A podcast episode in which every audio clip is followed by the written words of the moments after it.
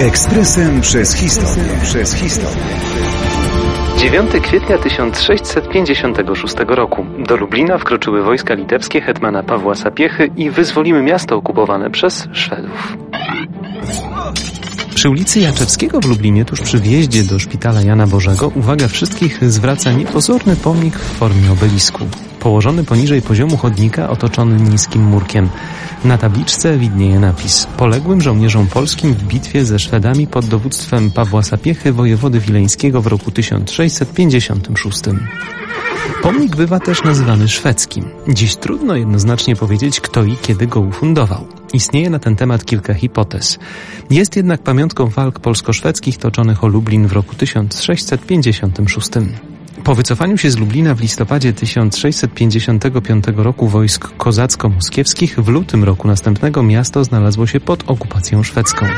Po przegranej bitwie pod Gołębiem do Lublina wkroczyły zdziesiątkowane oddziały Stefana Czarnieckiego. Wkrótce potem, 21 lutego, wojska szwedzkie. Wraz z nimi przybył do miasta sam król Karol Gustaw, zamieszkując na zamku, potem zaś w obozie nad Bystrzycą od strony Bronowic. Pod groźbą spalenia miasta magistrat zgodził się po raz kolejny na wyznaczony okup, tym razem na kwotę 30 tysięcy złotych. Po przyjęciu okupu i przysięgi od mieszczan, Karol Gustaw opuścił Lublin i udał się na południe w kierunku Zamościa. W mieście pozostał jednak 600-osobowy garnizon hrabiego Wolmara, siejący postrach i grabiący szczególnie lubelskie klasztory. Wtedy to zniszczono lubelskie wodociągi. Nawet petycje słane do władcy szwedzkiego i jego obietnice ukrócenia bezprawia niczego nie zmieniły. Kres szwedzkim porządkom położył dopiero hetman Paweł Sapiecha Herbulis, hetman Wielki Litewski i wojewoda wileński. 9 kwietnia 1656 roku po zaciętym oporze Szwedów litewskie oddziały Sapiechy opanowały Lublin.